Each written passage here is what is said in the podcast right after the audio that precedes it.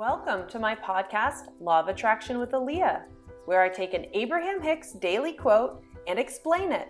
This is actually a recording from my YouTube channel where I post almost every day teaching Law of Attraction. If you want more, search for Fun with Law of Attraction on Meetup dot com, where I teach almost every Sunday night.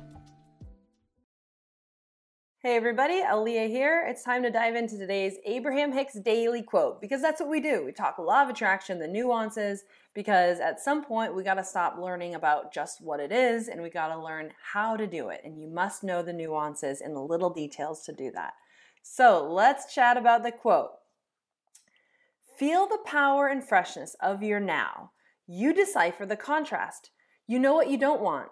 You send out your rocketed desire of what you do want, and now you stand in a fresh new place. You want in a fresh way that you've never wanted before, and that's what life is.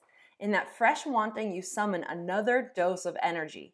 If you can be, begin to savor the mere fact that you have desire right now, and you would stop trying so hard to have the desire be fulfilled and manifested in some physical format, then you would have it. Oh man, right? This is like the catch twenty-two or catch twenty-one or whatever that number is, right? You have the, the the contrast, right? Something crappy happens in your life. You don't like it. And in the exact same moment, a desire is born on the other side. And as soon as you have the desire born, then energetically what you want is there.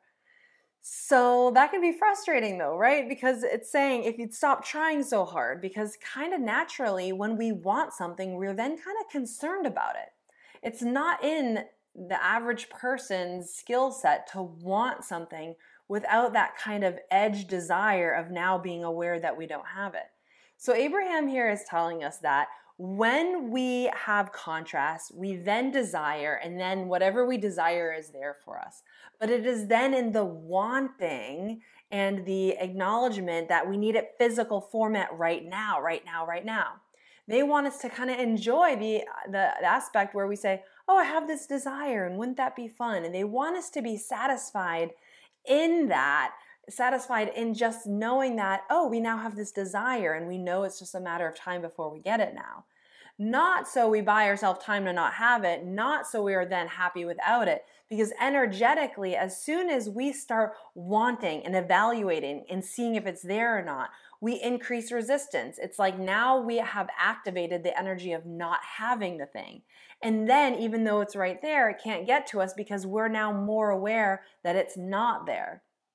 Ah, oh, so wordy, right? So confusing. So what do we actually do about this? We start learning that, we start learning to catch ourselves in the awareness of it not being there. We start learning to be light about our desires. We start learning that if we can chill out and not be concerned about the details and just simply enjoy desiring, because desiring things is enjoyable, because it's enjoyable to think about expansion. It's enjoyable to think about what would it feel like.